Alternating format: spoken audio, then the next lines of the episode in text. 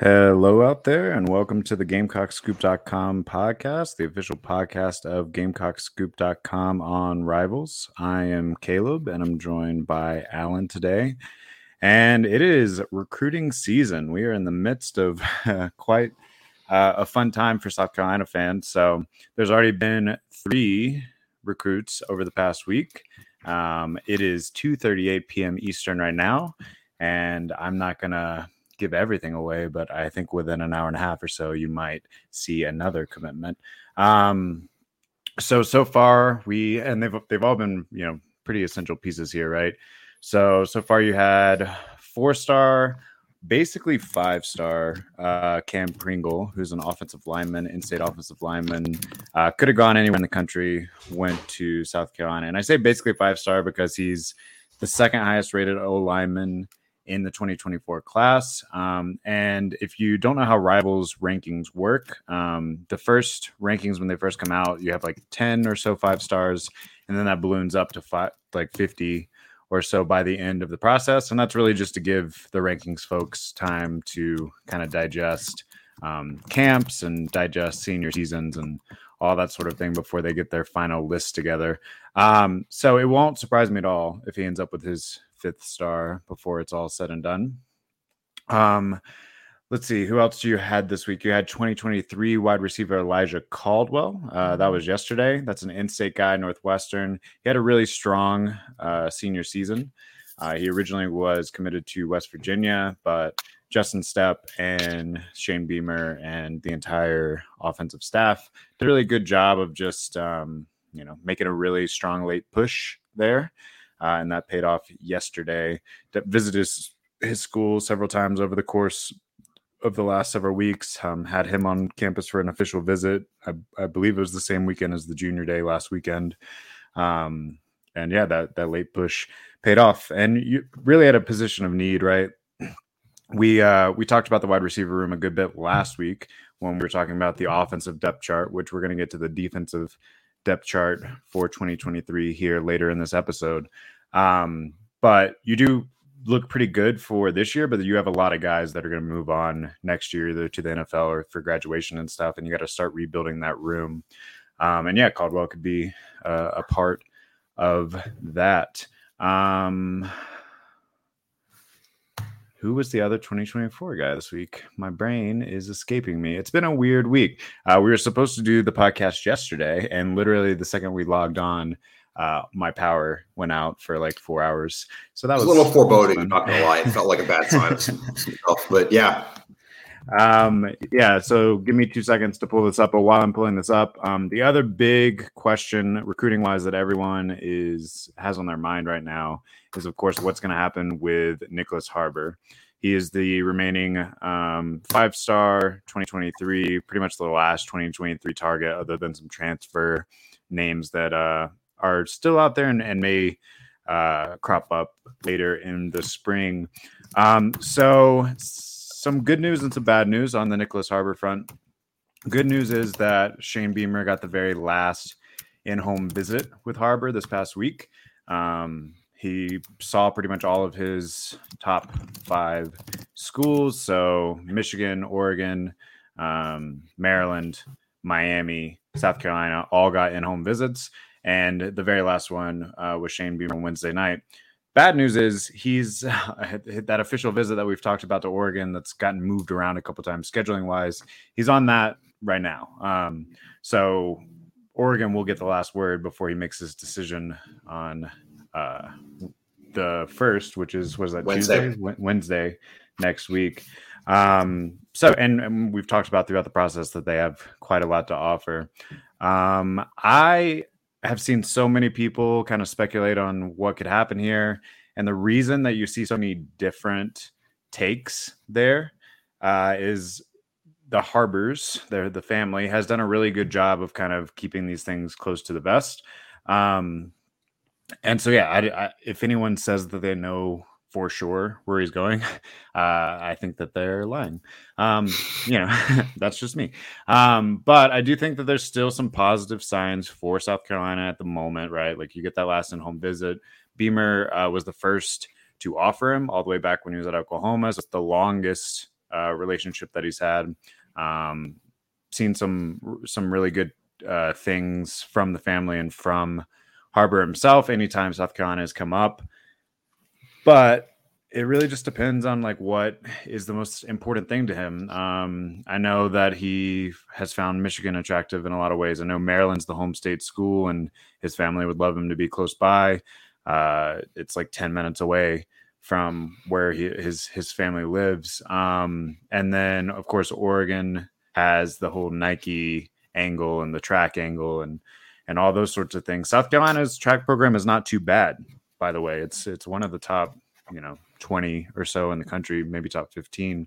Um, but Oregon, you know, of course, is on a whole nother, another level. It's the birthplace of Nike.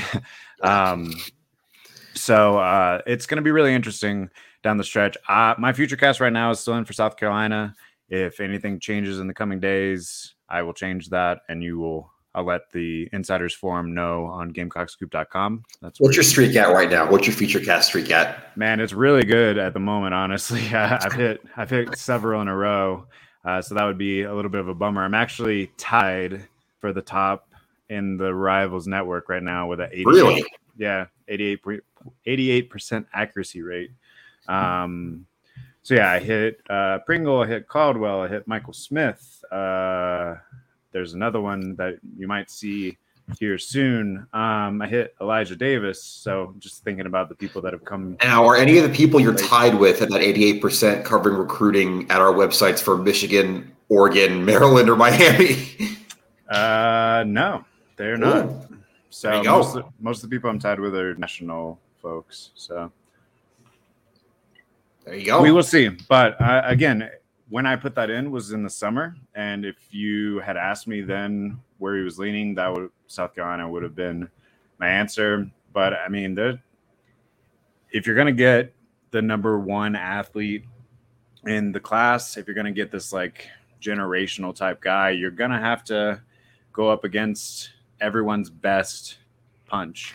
Yeah. Um, and I don't think that there'll be any shame, I guess, if South Carolina loses out. Like it's been a really, really good battle, um, especially for Beamers just here in a second year. Um, haven't shown a ton on the field yet. I mean, obviously this year shows some encouraging signs.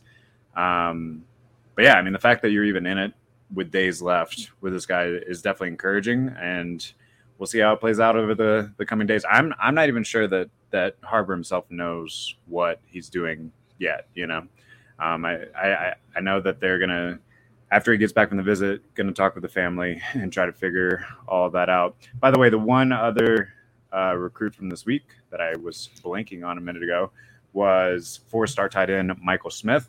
Um, that's another uh, coup, I think, by Beamer and his staff for this class, um, and that puts South Carolina at number 11 in the early team rankings for rivals. Um, I actually think they'll probably pop up in the top 10 later today.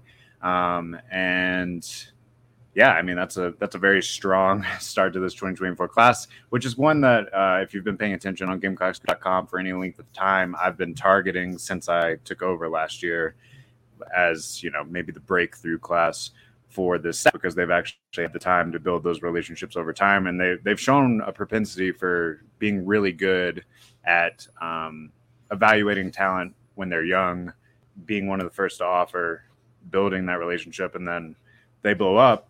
But by the time they blow up and all these other bigger schools come into offer, South Carolina has already kind of built the inroads there. And we're really seeing that with this class, maybe more than uh, even last year, even though we did see that some last year. So, um, very exciting time in recruiting. Uh, check out GamecockScoop.com for any updates on that. I'll have a weekly recruiting wrap up tomorrow. And one of the big things I'm going to focus on for those of you that maybe have kind of checked out since the end of football season is who, what the 2024 hot board sort of looks like, um, and what South Carolina's chance, early chances are with several of those folks. I mean, obviously they're already starting to collect, um, but I'm going to try to give you like a positional breakdown of the top targets at each position. So that'll be coming tomorrow on GamecockScoop.com.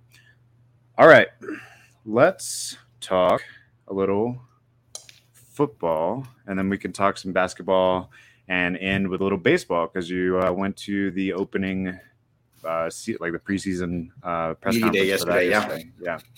Yeah. Um, so football wise, last week we talked a lot about the offensive depth chart um, and what we think that's going to look like. Um, you can go back and check that out. Last week's episode, I recommend it. Uh, I thought there was some good discussion about some uh, key positions that there's still some some question marks, I guess, heading into 2023. Um, I think defensively, we probably have even more uncertainty and question marks, especially at a couple of key positions. Um, so, where do you want to start? You want to start D line? Yeah, work front to back. That's kind of the way we did it last week. Okay.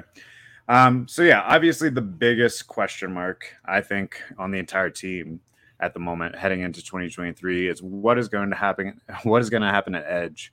Um, so you lose Jordan Burch and Gilber Edmond in the portal, who were the um, presumed starters. I mean, they were the starters for most of this year after Jordan Strachan went down.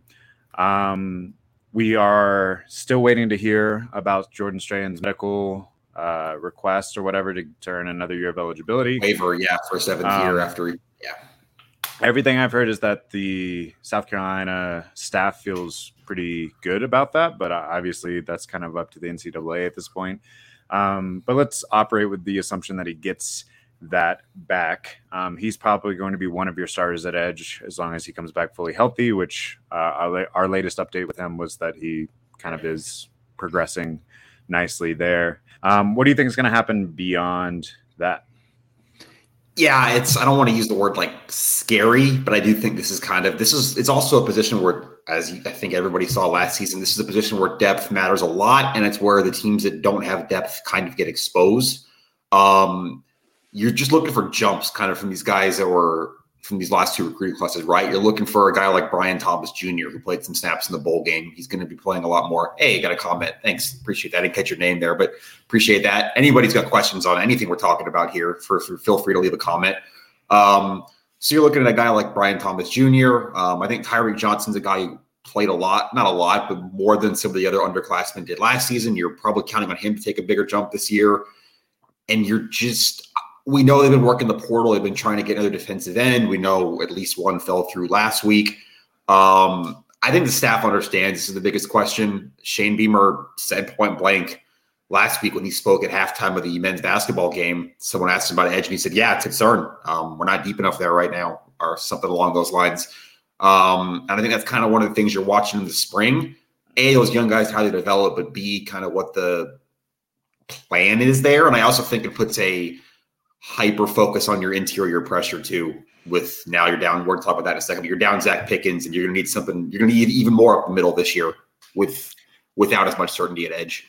Yeah, I talked about the possibility that maybe Tonka Hemingway, who played some at Edge uh, in the bowl game and later in the season, ends up popping out. You try to develop some of those interior guys, um, which a lot of those interior guys did show uh, some flashes this year. You're thinking, you know, TJ Sanders and um, Boogie. uh, Boogie Huntley, uh, MJ Webb. Um, so yeah, I mean, and then Hemingway himself. I mean, the the question I I almost wonder is like, do you change your scheme to because uh, right now you're pretty dependent on two strong edges. If you go to more of a three five or something, I mean, I don't you you're changing your scheme in the offseason with can- well, well, I don't want to say it worked. I guess it worked well. It depends on your definition of well, but definitely didn't fail last year at least. Like you had some talent on defense. You you were able to, with the exception of a few games, you were able to stay in games for the most part. Um, I also more wonder about freshmen who might be able to contribute immediately. I know there's a size gap, there's a weight gap, there's a development required, but I don't know. Desmond Umeozulu, is that a guy who you think could play immediately? Yeah, so I've talked about him a little bit. Um, I think he's probably of the two, him and Mon- Monteque Rhames, uh, probably the more college ready uh, of the two. Although I think both will develop into um, very good edge uh, guys over the course of their career. Um, Umeozulu actually just had a 168 uh, person jump in the final Rivals 250, um, and that's a lot to do with the way that he showed out at the Under Armour game um, both in the practices leading up to it and in the game game itself. I think he had a forced fumble and a sack in the game. Um, and yeah, so I mean, I do think that he's going to be relied on pretty much immediately, and um, they're going to have to. But I mean, in an ideal scenario, you're not starting him on every down, but just because of size issues that you talked about, like it's going to take a second to get fully up to speed. The other good thing is both Umeozulu and Rhames uh, are early enrollees, so they are going to go through the spring, get used to the system, go through uh, winter workouts, summer workouts, all that sort of thing, and and have some time to bulk up. But still, I mean, they're 18 years old. It's gonna it's gonna be tough. Um, in an ideal scenario, in the past, you'd use a guy, use both those guys in like obvious passing down situations, um, use their athleticism, but not necessarily want to force them to hold the edge uh, against the run game. So, that was a big problem last year too. As long as we talked about the edge, setting the edge, especially those outside runs, those quarterback keepers on the zone reads, just things like that were a big issue for this defense. Definitely. So I think you still are going to hope that a uh, name emerges in the portal, uh, perhaps in the spring. Um, you're going to hope that Terrell Dawkins maybe can stay healthy, which he has not been able to do since his freshman year. He actually had an excellent freshman year. I think he broke the NC State single season sack record for freshmen or something um, his freshman year, but obviously since then he's been plagued by injuries. You don't know what you have there. He yeah. barely played all last year. Right. So um, that would be helpful. Um, I think you're probably gonna have to look at sliding Tonka out at least for you know first and second down uh, to hold that edge. Um, and yeah, I mean we'll keep you updated on on transfer things. Unfortunately, edge is one of the toughest positions to find in the transfer portal. It's like edge and O, line are two of the most uh, difficult positions to find in the portal. You also have to think about like a Jerron Willis, uh, who came in as more of an outside linebacker um, transfer from Auburn. He was a four star guy heading into Auburn um, and redshirted this past year can he bulk up a little bit and help out at edge, maybe at least uh, in passing downs and, and rushing the quarterback, maybe. Um, but yeah, it does sound like it's going to be a little bit sketchy and a little bit of a piecemeal approach. Um, what about on the interior? Who do you project as the the starters there? Uh, I think Boogie and Webb if Tonka's playing on the outside. Boogie and Tonka if um, Tonka's playing on the inside, obviously, but I think all three of those guys are going to have to play significant snaps. You're soaking up a lot of what you're going to lose with Zacch Pickens there. It's an NFL defensive tackle. Um, you don't just replace guys like that. So I think that's going to have to be another, I don't know, committee effort, I guess I'll call it, with all three of those guys. Um, but if you're technically starting, I think probably uh, Boogie for sure. And then depending on where Tonka plays, he'd be kind of have that inside track. Yeah, I think you'd love to be able to start Tonka there. Just, yeah, you might have to slide him out.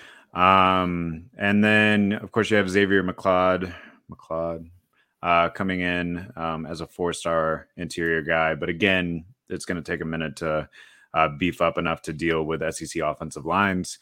Uh, so you might see him a little bit, um, but I would think, yeah, some of those older guys that have been uh, in the strength and conditioning program for several years now. TJ Sanders, I think, will definitely play a big role yeah, there. Yeah, he was on the two deep in the whole game too. We Didn't even mention him, but yeah, all right, let's look at linebackers. So completely flipping that room, Brad Johnson and um, Sherrod Greene, who were both sixth year. Sherrod Twelve years of college football exiting your linebacker room yeah. this offseason.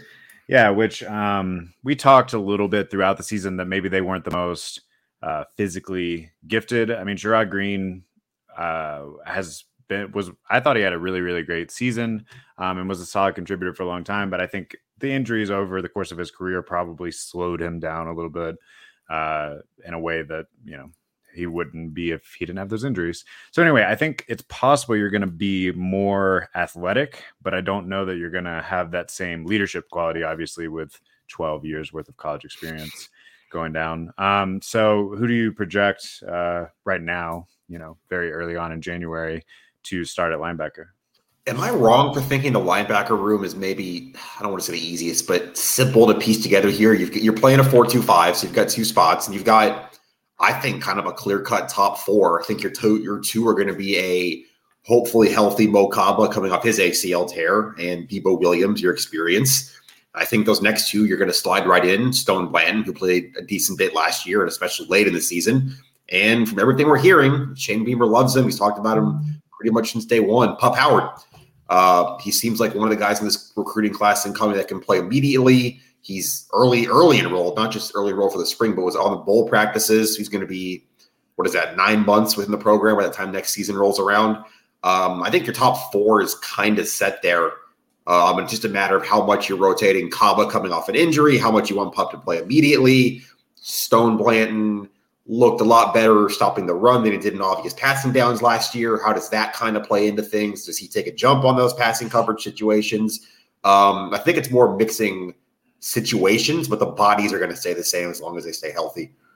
Totally. And I, I do think Willis will probably factor in there yes. as well. Like I said, he was a blue chip guy out of high school. He just was behind some veteran depth at Auburn. Um, but, you know, I, I think Mokaba actually was off to a really good start last season, and I'm excited to see what he can do when he's healthy.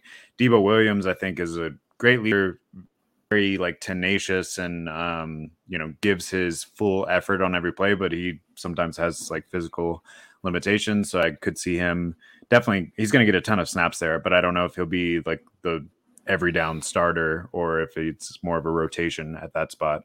Um, but I think if Mo Kaba is healthy, he's probably an every down starter. Yes, uh, at the other. I think he would have um, been this year if he stayed healthy. Right. Um, and then in the DB room, again, a lot of turnover there, right? You have Cam Smith, who's probably going to be a first round draft pick. Um, and then you have um, Darius Rush. Darius Rush, uh, who is also going to get drafted. You have the departure of Devonni Reed, who you know got a lot of especially early in the season at safety. Um, so yeah, how are you kind of seeing that DB room shake out? I think you kind of got a preview of it in the bowl game. It's crowded, is kind of the way I would I would stack that up. Um, I think you're going to see DQ Smith and Nicky Emmanwori at safety. I would kind of put that not locks, but those were two two two freshmen who both played really well last year. I'd kind of pencil those two in at safety. Obviously, Marcellus Dials, your number one cornerback left. He's really your only experienced cornerback left. And then you're those other two spots at corner, well, corner and nickel, I guess. You're kind of mixing things a little bit. Uh, we saw Keenan Nelson Jr. in the bowl game. We saw Emory Floyd in the bowl game. O'Donnell Fortune, guy who probably played more than either of those two in the regular season, and then again in the bowl game. Some combination of those three. Um, a name I haven't heard a lot of people talking about who got because he got hurt in the middle last year is David Spaulding. He played some nickel last year. I expect him to be back in the mix as a rotational piece. He wasn't really starting last year. Nickel, you had Cam Smith there, but I do think David Spaulding's a guy who could help you if he's healthy. And I don't know, Peyton Williams. We saw him come in against Tennessee after Emmanwori's targeting and played pretty well and basically a crash course. Uh, so it's a really deep room. It's another one of those. I kind of use the term puzzle pieces for linebacker. There's a lot of bodies there. I think the staff likes. I don't really know how that's going to shake out, just in terms of the snap count distribution. But I think Smith, Emmanwori, and Dial are going to be on the field almost every snap. They're healthy.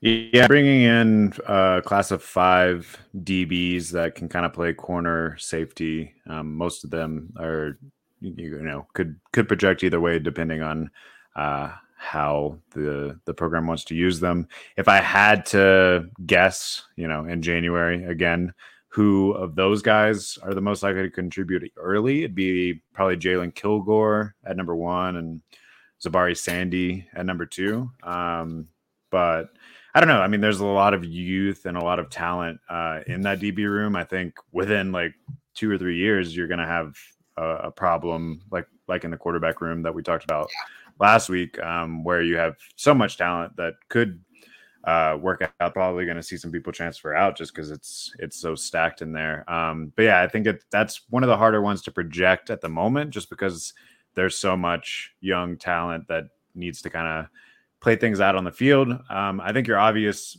starters are Marcellus Dial, uh, Nick Emmanwori, and DQ Smith, like you said. Um, and then what plays out at those other two um, at the corner and the nickel will be interesting. And you could see DQ Smith play some nickel, which he did some last. He did last year, yeah. And then what does that do for David Spaulding? If you want to kind of throw that there, is he playing corner? Is he kind of moving around? I mean, I think people forget he played every single snap of that Kentucky game, which the injuries I had it because Devonni Reed missed that game. Um, yeah, I I would say this is the deepest room on the roster, honestly.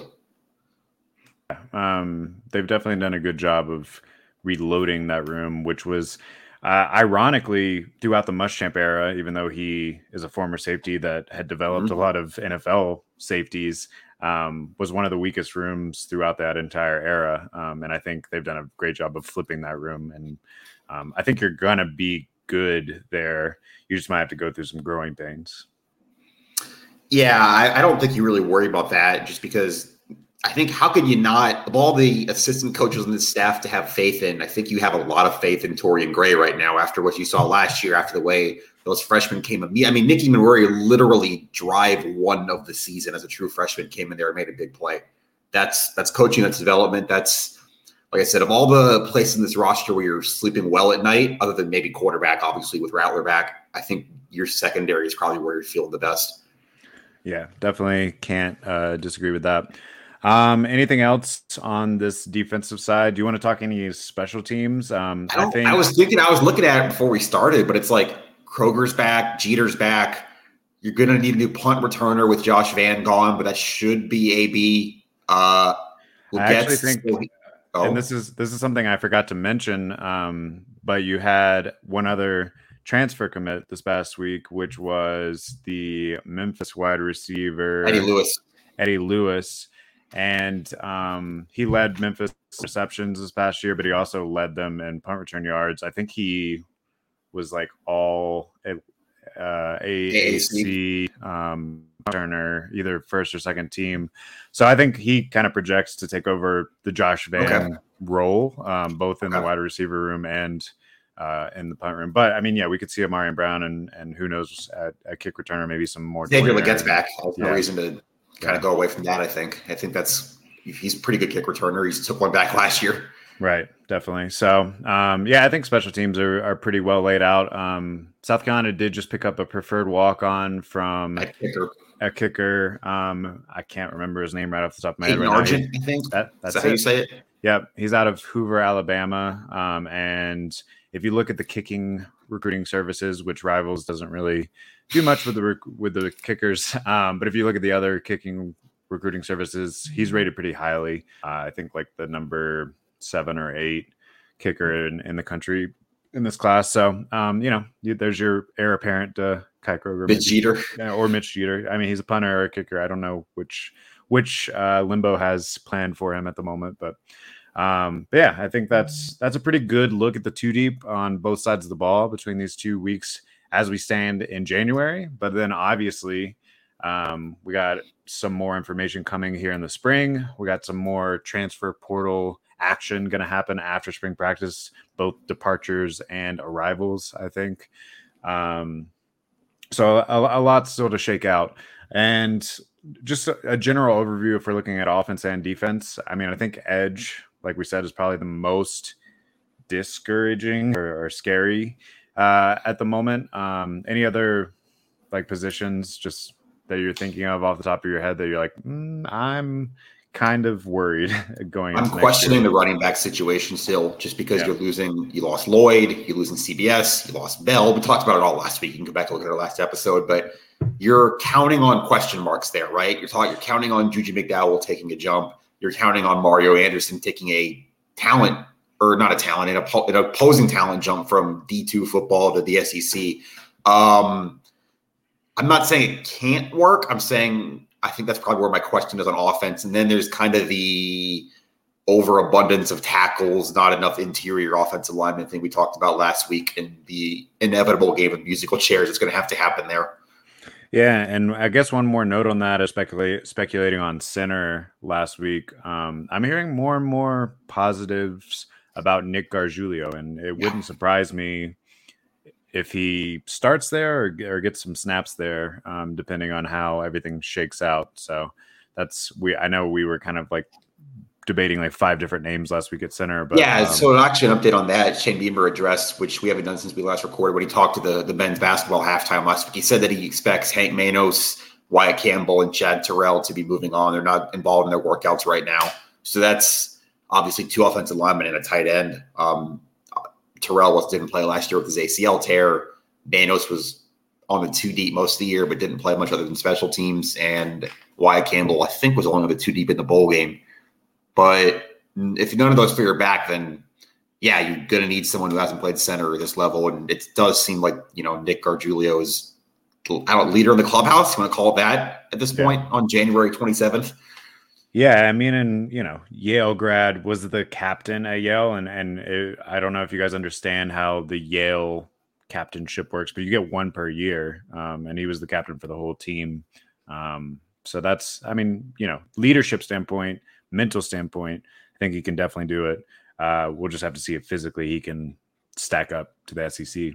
Um, all right, let's real quick talk basketball. Uh, it's been kind of an off week for basketball, but uh, you've been busy working on some some fun stuff, and then of course we did have a men's game on Wednesday that went like a lot of the men's games always. Actually, I guess it followed a little bit of a different script, but ended with the same result. Um, so I'll talk about the game real quick, and then I want you to talk a little bit about some of the things that you've been working on uh, behind this with the managers and with Lamont, Lamont Paris and all that sort of stuff. But um, the game versus Florida, it ended up 81 to 60, but it was a game that South Carolina was really in for the whole first half. Um, there was a moment uh, right after halftime. GG Jackson made a, a tough shot um, to bring it within six, and then the wheels completely fell off uh, right after that, and Florida uh, went on like a 16 to 4 run um, and then ultimately ballooned the lead all the way up to 30 before you know garbage time happened and south carolina's backups you know kind of closed the gap a little bit um, what did you watch some of that game? What were some of your? I watched all of it. Yeah. yeah, I was hanging out in the live thread, which we do for every men's and women's basketball game on GamecockScoop.com. If you want to hang out, you have thoughts. Uh, if you're trying to find a positive, I think GG Jackson stacked another good game on top of his one against Auburn. That's two in a row where he's played well. He's looked confident in his shot. Um, he had a double double in this game, along with Josh Gray, who had his first career double double actually. Um, best, best, game of his career for sure. Yeah. If you're looking for positives, yeah. He, I'm curious if he's going to start tomorrow at Georgia. Kind of, I know Lamont actually addressed that on his Carolina calls last night. He talked about Gray a little bit. Um, I think the negative, it kind of, it kind of goes back to what we talked about after the A and M game, which is that, or maybe it was the Ole Miss game. This team has three clear cut scores and any game where any of the three are not firing, you're pretty much toast. Um, I don't want to do the Hayden Brown foul reset again. We've done that so many times on here, but he fouled out and with 12 minutes to go in the game on, on Wednesday. I'll say, was that his earliest foul out of the year so far? I think it was. It has to. I mean, he's at 69 fouls this year now. He's fouled out, I think, six times. It. I don't know what else to do with it. I don't want to have that conversation again. It kind of is what it is at this point, but if he's not scoring, you're probably not winning. And it, obviously, if he's on the bench, he's not scoring. Um, well, him so and Meechie were both off on Wednesday. Yeah, you're going to need a, a, better version of both of them. Um, coming into a Bulldog back to back here at Georgia on Saturday, and then hosting Mississippi State on I think it's Tuesday. And Mississippi State's one and six, one and seven in the league right now. So maybe that's a game that will have a chance, at least on paper, back at home. Yeah, and again, I mean, at this point, you're just looking for growth, and I don't know at this. I mean, obviously, you you stole that win in Lexington. Uh, still, I mean, that I guess that's concluded on Meechie just going insane uh, that night, which is going to happen from time to time. Um, but really, down the stretch, you're just going to need to see better every getting blown out in these games. You can't keep falling behind uh, by ten and and spiraling and letting letting it get to thirty. Um, it seems like in a lot of these SEC games, um, once things start to go south, there's no counterpunch. Um, and I don't know if that's like a mental thing, if that's just like they're getting out talented and those stretches show it stronger than others. Maybe it's a little bit of both. Um, GG Jackson's fun to watch. Uh, definitely keep going out and supporting the team because that's really fun. Um, and also, yeah, remember that Lamont Paris is like completely rebuilding from scratch. There's pretty much no one left on this team from last year, um, outside of Josh Gray, who, like I said, he he showed some encouraging signs the other night. I thought uh, was a lot more aggressive, both offensively and defensively. Um, and he needs to play like. I mean, he's a huge guy. He's usually the biggest guy on the floor. Seven feet tall. Yeah. he's usually the biggest floor, and and the other night he actually looked like he recognized that and played like that. Um, and if he can keep doing that, that's going to be uh, pretty key going forward. Um, and then yeah, Chico Carter Jr. has developed uh, is another returner that's developed into a very solid role player as a three point shooter. Um, I, I don't know. At one point, he was leading the SEC in three point percentage. I don't know if he still is or not. Um, but you got to get more talent in here. I mean, and it's not going to turn around to you. No, it's happens. my only other note on that, um, and it kind of goes to both the things you're saying. There is you saw in that game in the middle of the second half, you saw Zachary Davis get ejected. Um, he swings an elbow. It was stupid. It was on a rebound attempt. It was, I mean, you got to have more body control than that. Uh, but I think the, I'll call it a positive, is that you saw the team kind of fall apart after he went out, which means Zachary Davis is playing well. We've both kind of liked his game. We've liked his potential. He's flashed flashing things on offense. Um, but the negative of that is, of course, a player gets. T- I mean, you saw. I think the stat I saw had was Florida had two offensive rebounds the first 28 minutes of the game. Then they had three in two possessions after Zachary Davis got tossed. Like the heads dropped pretty quickly there. Um, that's a very concerning sign as you're just trying to talk about that effort. You're talking about that compete level. Um, something goes wrong and the heads drop that quickly, that's not a good sign for anybody involved. Yeah, the key to that one because it was kind of an interesting stat line. I wrote about it um, right after the game. If you want to go back and read it, but South Carolina out rebounded Florida um, and out had more free throw opportunities than Florida and still lost by 21, which isn't something that you typically see.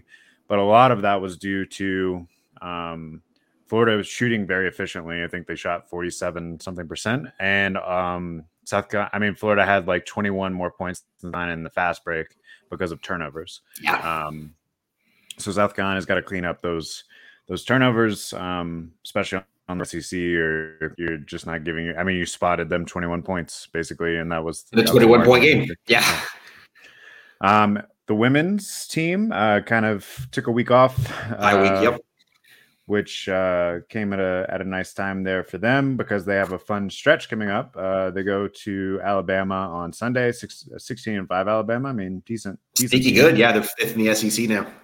And then, of course, um, in the coming weeks in February on the fifth, you travel to UConn, which of course is this premier matchup. Um, and then LSU comes to South Carolina. That's the one. The only two, the only two undefeated teams in the country right now: South Carolina and LSU. Um, so it's, it's fitting that matchup's going to be on Super Bowl Sunday, and that does feel like a Super Bowl kind of for the regular season. That South Carolina LSU game, and I'm expecting College Game Day to be here for that. Um, ESPN announced they're doing two more Women's Game Day in person, and it's already been announced as a sellout three weeks out, or I guess two weeks, two and a half weeks out now. So that's that's the one you're circling. That LSU, not to toss UConn aside. It's a game at Alabama Sunday, whatever. That LSU game on February 12th is what everyone's looking at right now. Um, can't wait. And you just kind of you just look into. I don't want to throw the U word out yet with nine games left in the regular season, but that's kind of your big hurdle between getting there. You know what I mean? Yeah, totally. Um, so that's all I really had on on the women right now. Obviously, it's a bye week.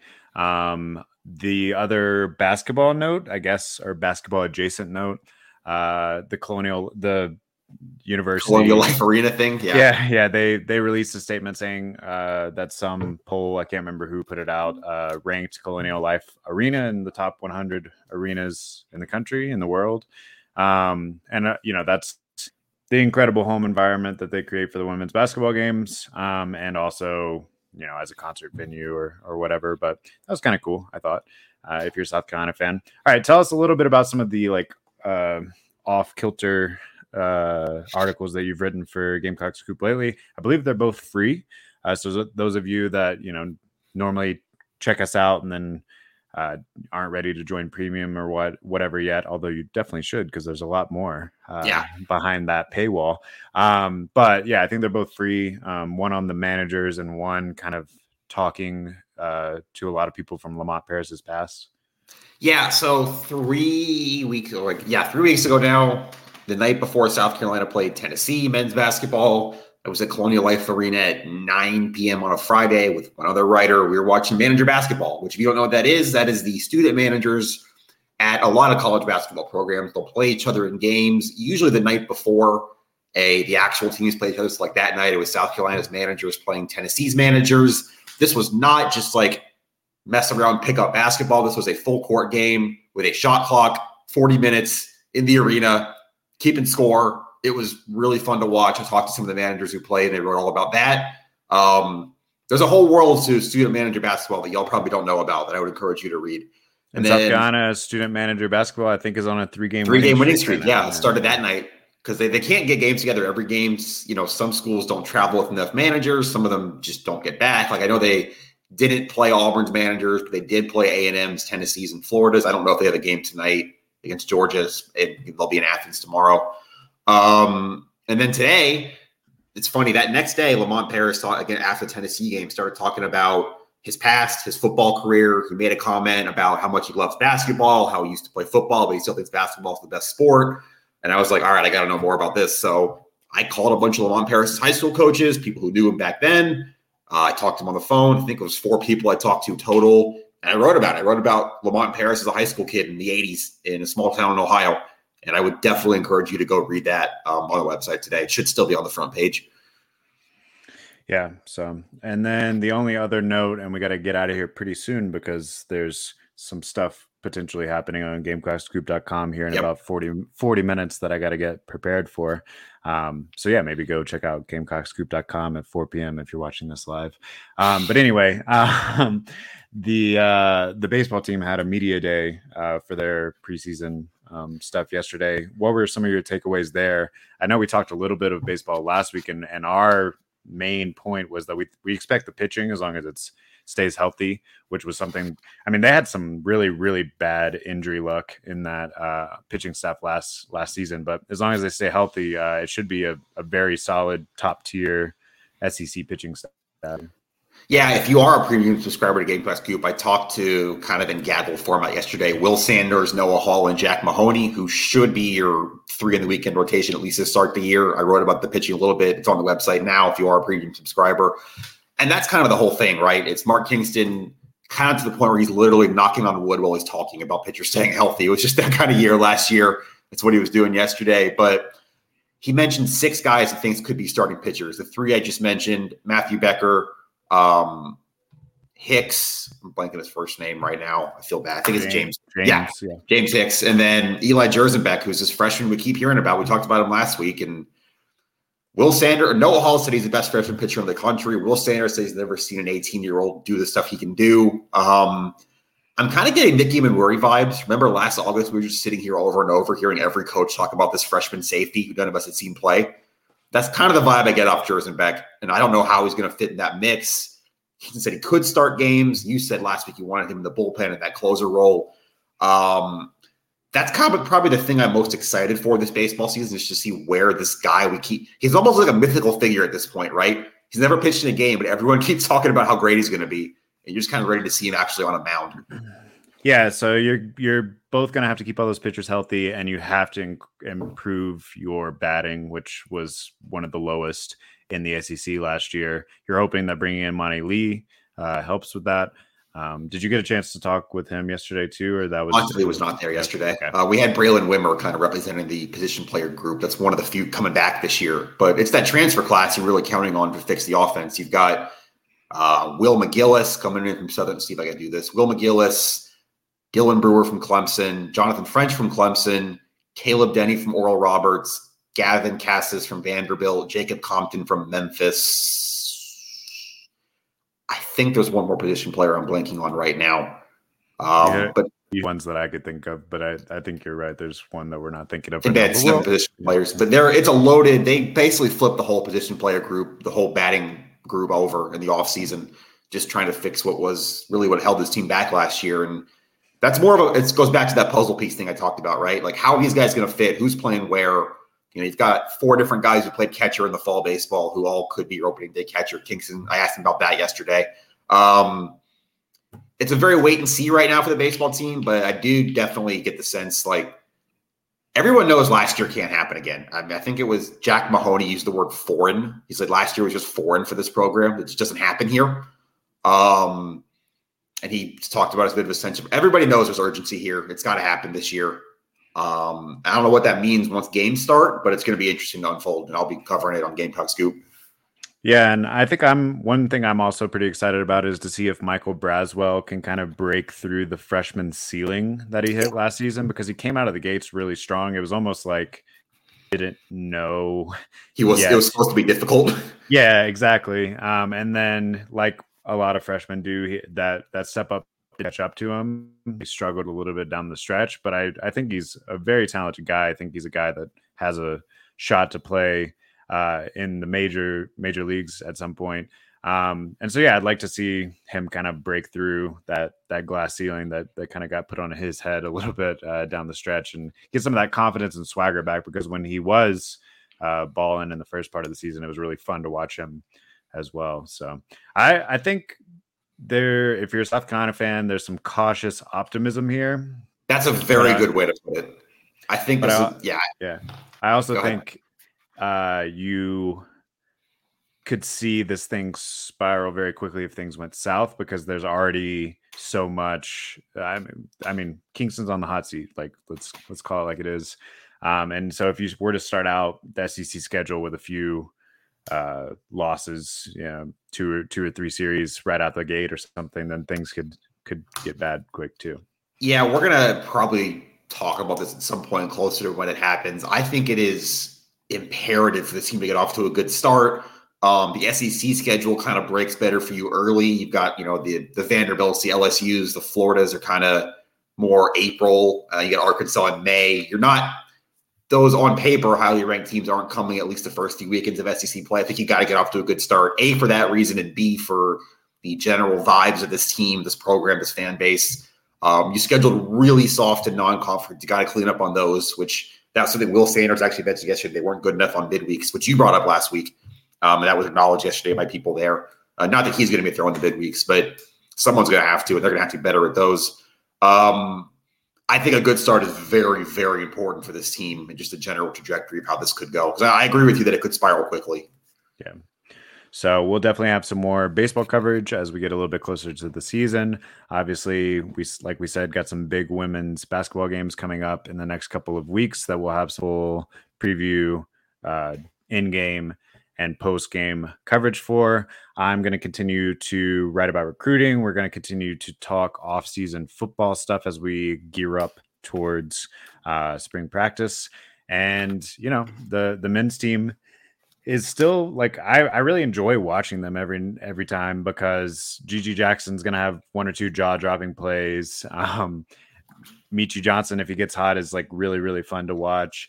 And then, yeah, like you said, the the other freshmen kind of seeing how they come along. So, um, really good time to join GamecockScoop.com as a subscriber. Uh, so definitely go over and check that out. It's only ten dollars a month or hundred dollars for a year, which is less than ten dollars a month.